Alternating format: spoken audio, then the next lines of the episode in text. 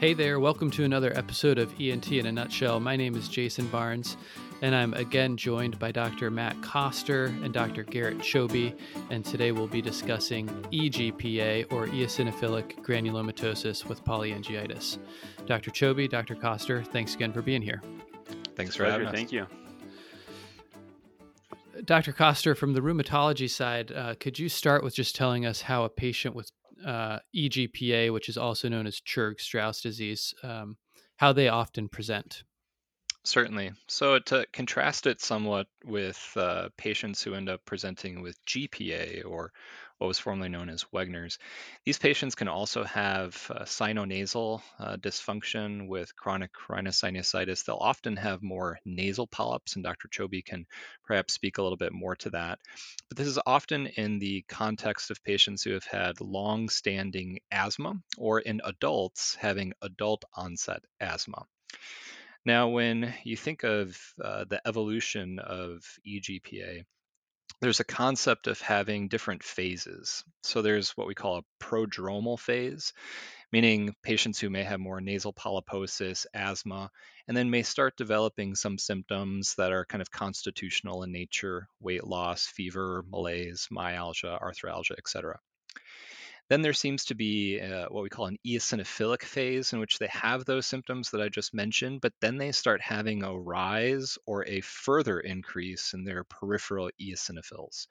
And often those levels that you're going to see are higher than 10% of your white blood cells are going to be eosinophils or greater than an absolute value of 1500 when the eosinophils start increasing, they're going to start depositing in different organs, right? So it can be in the sinuses that can cause localized inflammation and nasal polyps, but it can also be in other areas like the lung, causing more refractory asthma or eosinophilic asthma.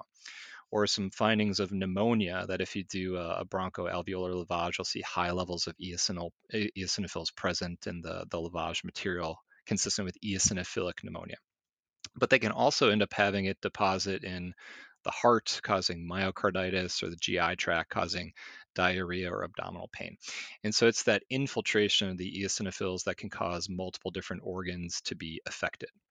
And then there's a third or kind of final phase that sometimes can be in tandem with a significant increase in eosinophils, but this is the vasculitic phase. So this is where you're going to start seeing things like skin nodules that if you biopsy them, you're going to end up seeing findings of eosinophilic infiltration and findings of leukocytoclastic vasculitis. Uh, that can also be seen that classical palpable purpura that's talked about. Mm. And then also findings of like alveolar hemorrhage, so bleeding in the lungs and respiratory dysfunction. Mononeuritis multiplex, which is again things like wrist drop, foot drop. They less commonly have glomerulonephritis, so renal dysfunction, compared to patients with GPA. Uh, this is probably to the tune of 10 to 20%, but can be present and significant. So that's kind of the, the range of the, the different phases. Um, and so you can catch them at different time points, mm. but it's hard to solidify a diagnosis if they're in that very early prodromal phase. Sure. And Dr. Choby, when you see these folks in patient, er, I'm sorry, when you see these patients in clinic, um, what's their typical presentation and how do you evaluate them to start? So this is uh, a disease that's not always very apparent at the outset of their uh, ENT evaluation. And I will also describe it uh, to a certain extent in contrast to uh, GPA and what I would say is that this disease, as far as uh, rhinologic and ENT manifestation, is more along the lines of chronic sinusitis, often with nasal polyposis, asthma, usually adult onset, and then eosinophilia. And that's in contrast to GPA, which is another vasculitic disease, but more typically presents with uh, ongoing nasal crusting, uh, septal perforations, saddle nose deformity, and ischemia in the nose. So we do see a lot of uh, nasal involvement, and again, that's more uh, chronic rhinosinusitis, which tends to be with nasal polyposis. There can also be ear manifestations. So classically, that's going to be a serous otitis media, and there may be sensorineural hearing loss associated with it as well. And many patients have symptoms of allergic rhinitis and uh, nasal obstruction. Mm-hmm. Dr. Koster, can you describe a little bit the pathophysiology of the disease? What is it and what causes it?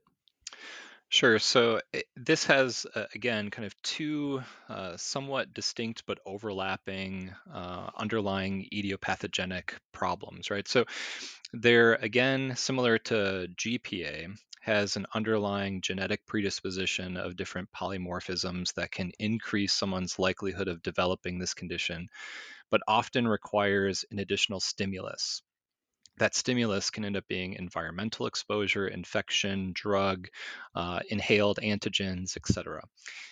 There's the ANCA mediated inflammation that was described in the podcast focusing on GPA, in which the neutrophils play a predominant role in getting primed and then kind of uh, increasing uh, the pro inflammatory mediators that cause this cyclic pathway of neutrophil priming and inflammation there's the contrary eosinophilic portion of the etiology, in which interleukin 5 is extremely important in this sector of the pathogenesis. Interleukin 5 or IL 5 ends up having um, an increase in eosinophil progenitors, and so they mature and then they'll end up invading into uh, the bloodstream, and then will, in high levels, start invading into the tissue. Now, eosinophils are not really white blood cells that we need, to be perfectly honest. Often they're used for fighting off parasitic infections. It's not something in which you uh, need these in a fighting off an infection standpoint. And so it's often more in an allergic stance. And so, not to get too into the weeds, but when you're talking about lymphocytes, there's a Th1 pathway, which is predominantly uh, your T cells that are like lymphocytes. Uh, for Th2 pathway, it's more of an allergic reaction, and that's where the eosinophils are present, which is why urticaria often has eosinophils involved.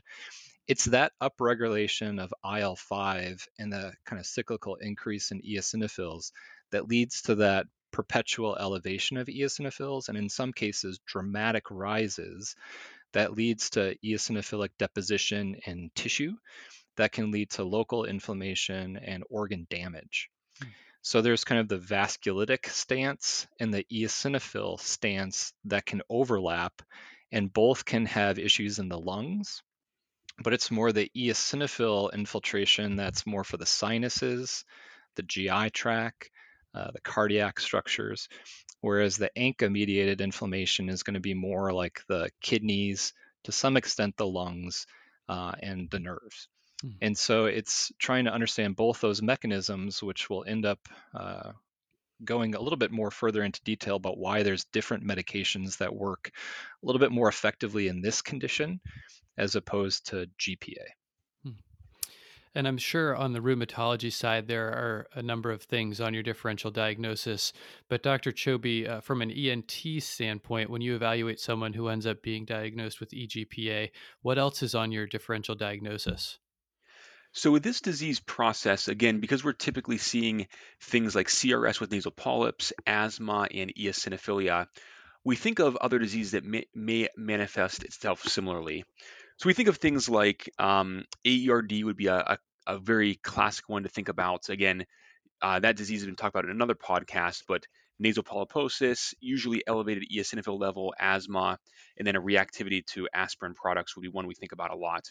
It could be routine uh, CRS with nasal polyposis as well as asthma, which do commonly occur together with or without the aspirin sensitivity.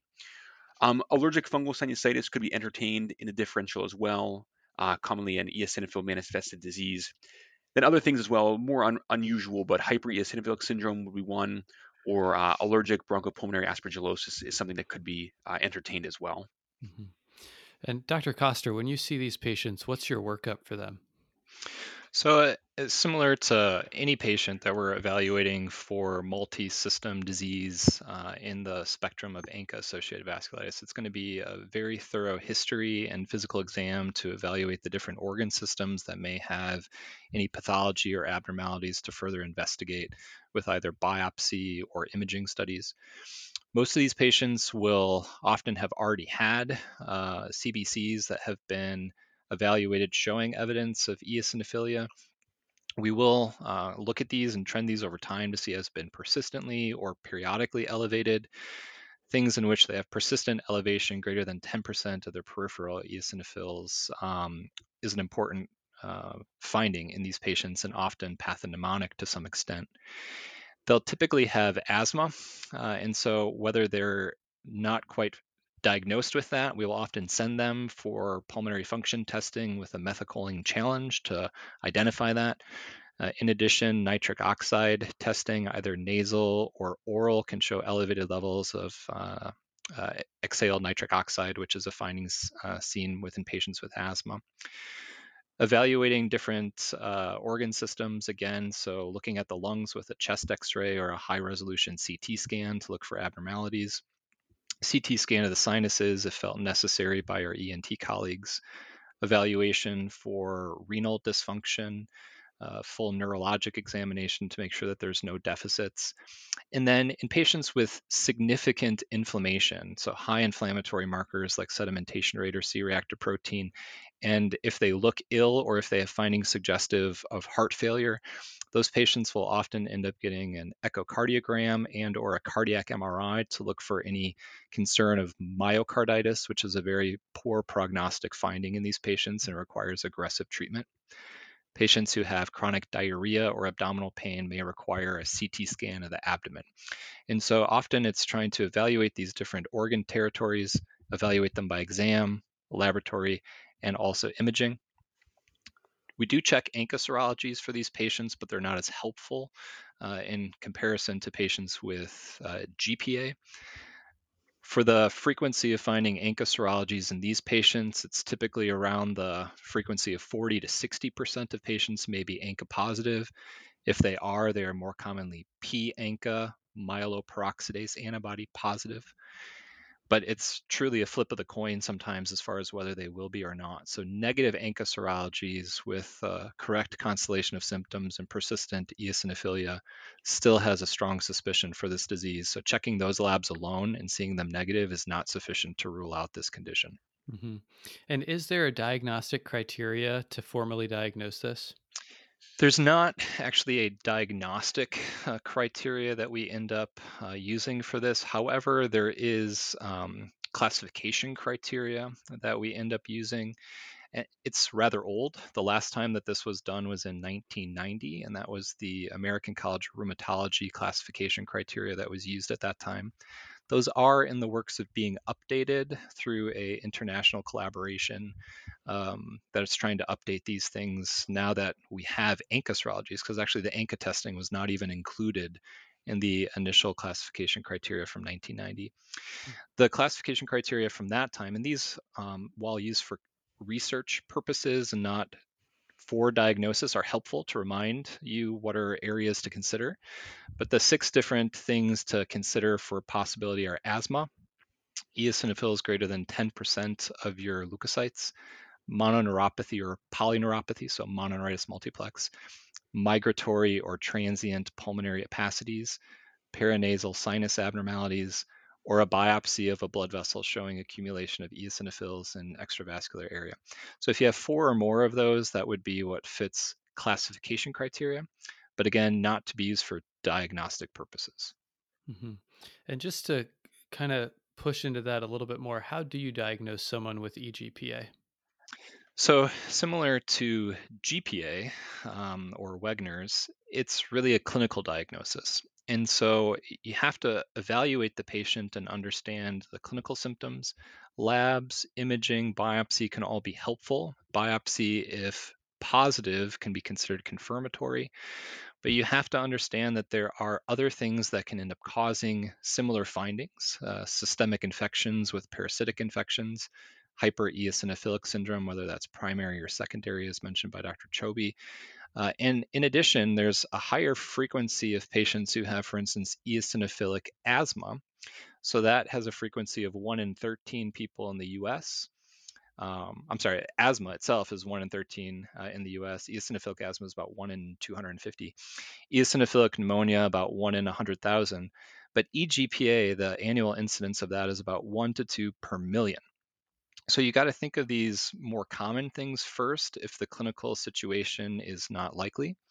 But certainly, a patient with the right constellation of symptoms, persistent eosinophilia, uh, constitutional symptoms, elevated inflammatory markers, sinus abnormalities, if they have a biopsy that's positive, that's conclusive, um, those would be the ones that for sure have the diagnosis. The other ones, you have to try to bring enough information to raise your suspicion to initiate treatment. Mm-hmm.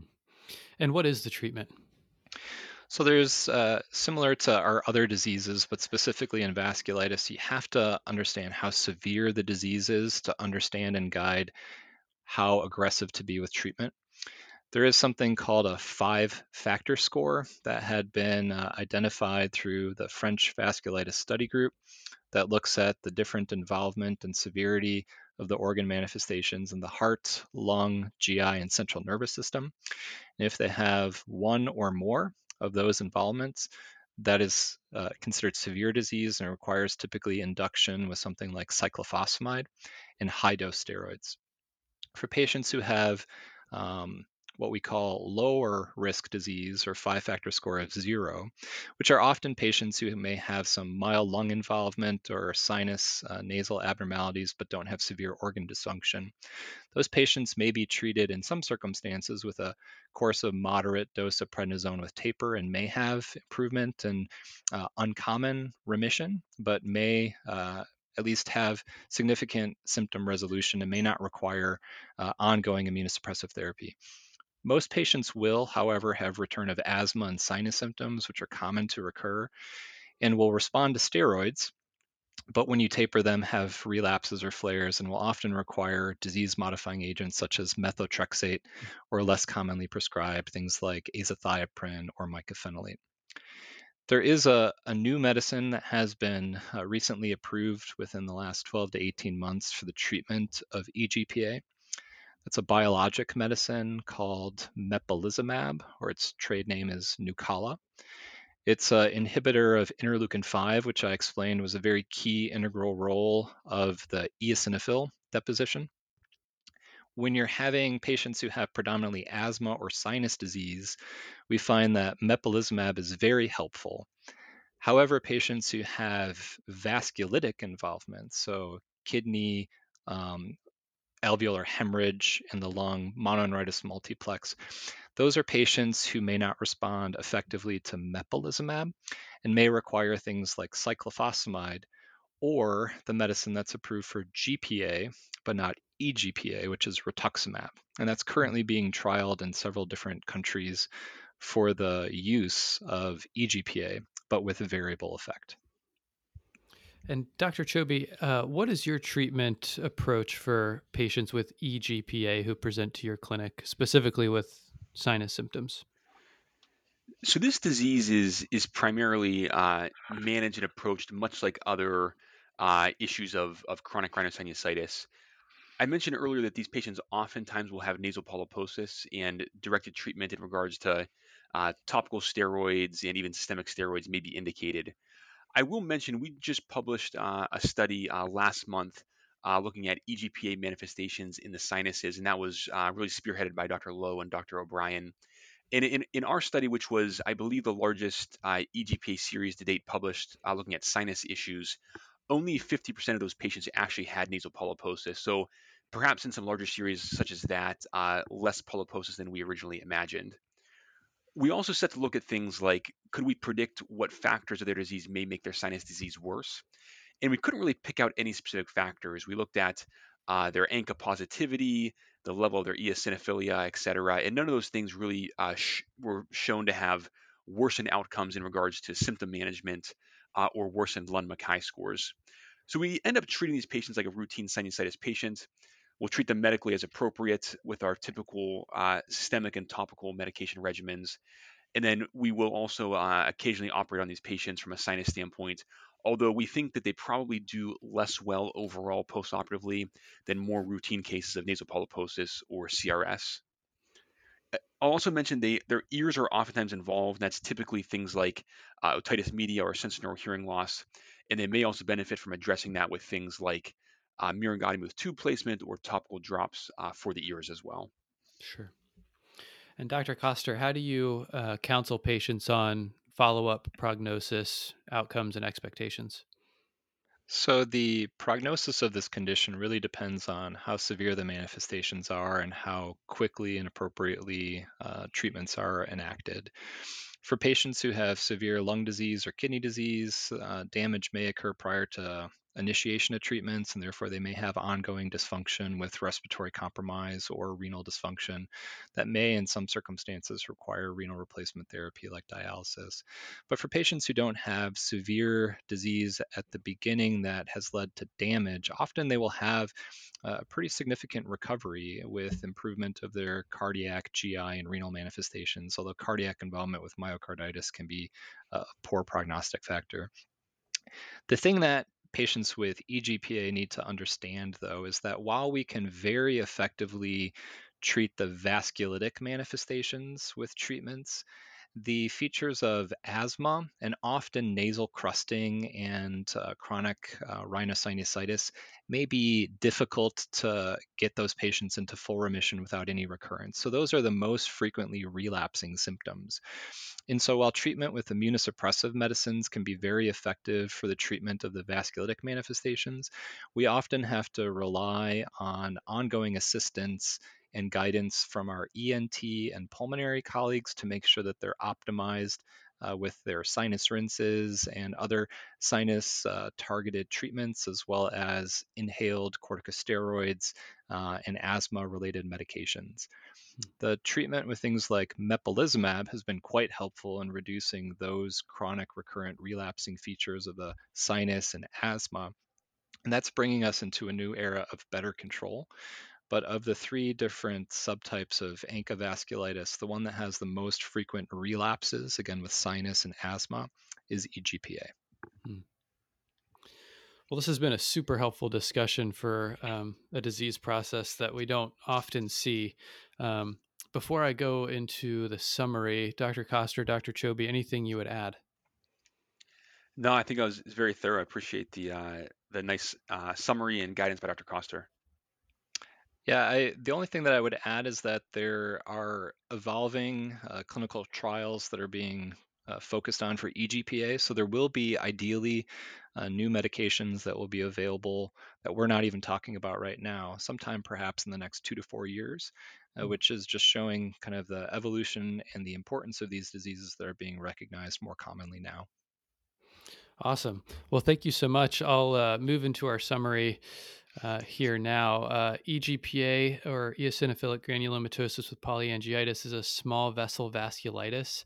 And in contrast to GPA, this more often presents with asthma as the cardinal feature, though ENT symptoms can include serous otitis media and sensorineural hearing loss, allergic rhinitis, nasal obstruction, and CRS with nasal polyposis. Workup includes um, uh, lab work with ANCA, but only 40 to 60% of these patients will show ANCA positivity. But in these cases, P ANCA is more common in contrast to GPA, which is more common to have C ANCA. Uh, classification criteria are used to describe the features of eGPA, and this includes greater than 10% uh, eosinophilia, mononeuropathy or polyneuropathy, migratory or transient pulmonary opacities, paranasal sinus abnormalities, and a biopsy of blood vessels showing accumulation of eosinophils. Uh, treatment uh, varies, but can include steroids and other medications such as cyclophosphamide, methotrexate, azathioprine, and mycophenolate. And Dr. Koster mentioned uh, mepolizumab, the IL 5 specific treatment. Uh, and from the ENT side of things, we treat them uh, like a CRS patient, uh, possibly uh, providing sinus surgery, though it might not be quite as successful in these patients. Dr. Koster, Dr. Choby, anything else you'd like to add? I think that sums it up. Yeah, thanks, Jason. Yeah, thank you all so much. Really appreciate it. We'll now move into uh, the question asking portion of this episode. As a reminder, I'll ask a question, wait a few seconds, and then provide the answer. So the first question is What is the most common presenting feature of eGPA?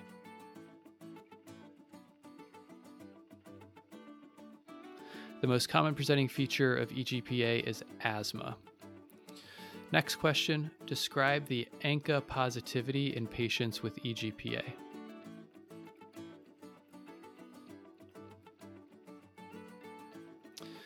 In EGPA, only about half of patients are going to be ANCA positive.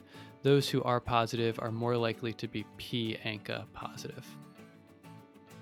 And our final question what role does sinus surgery play in EGPA?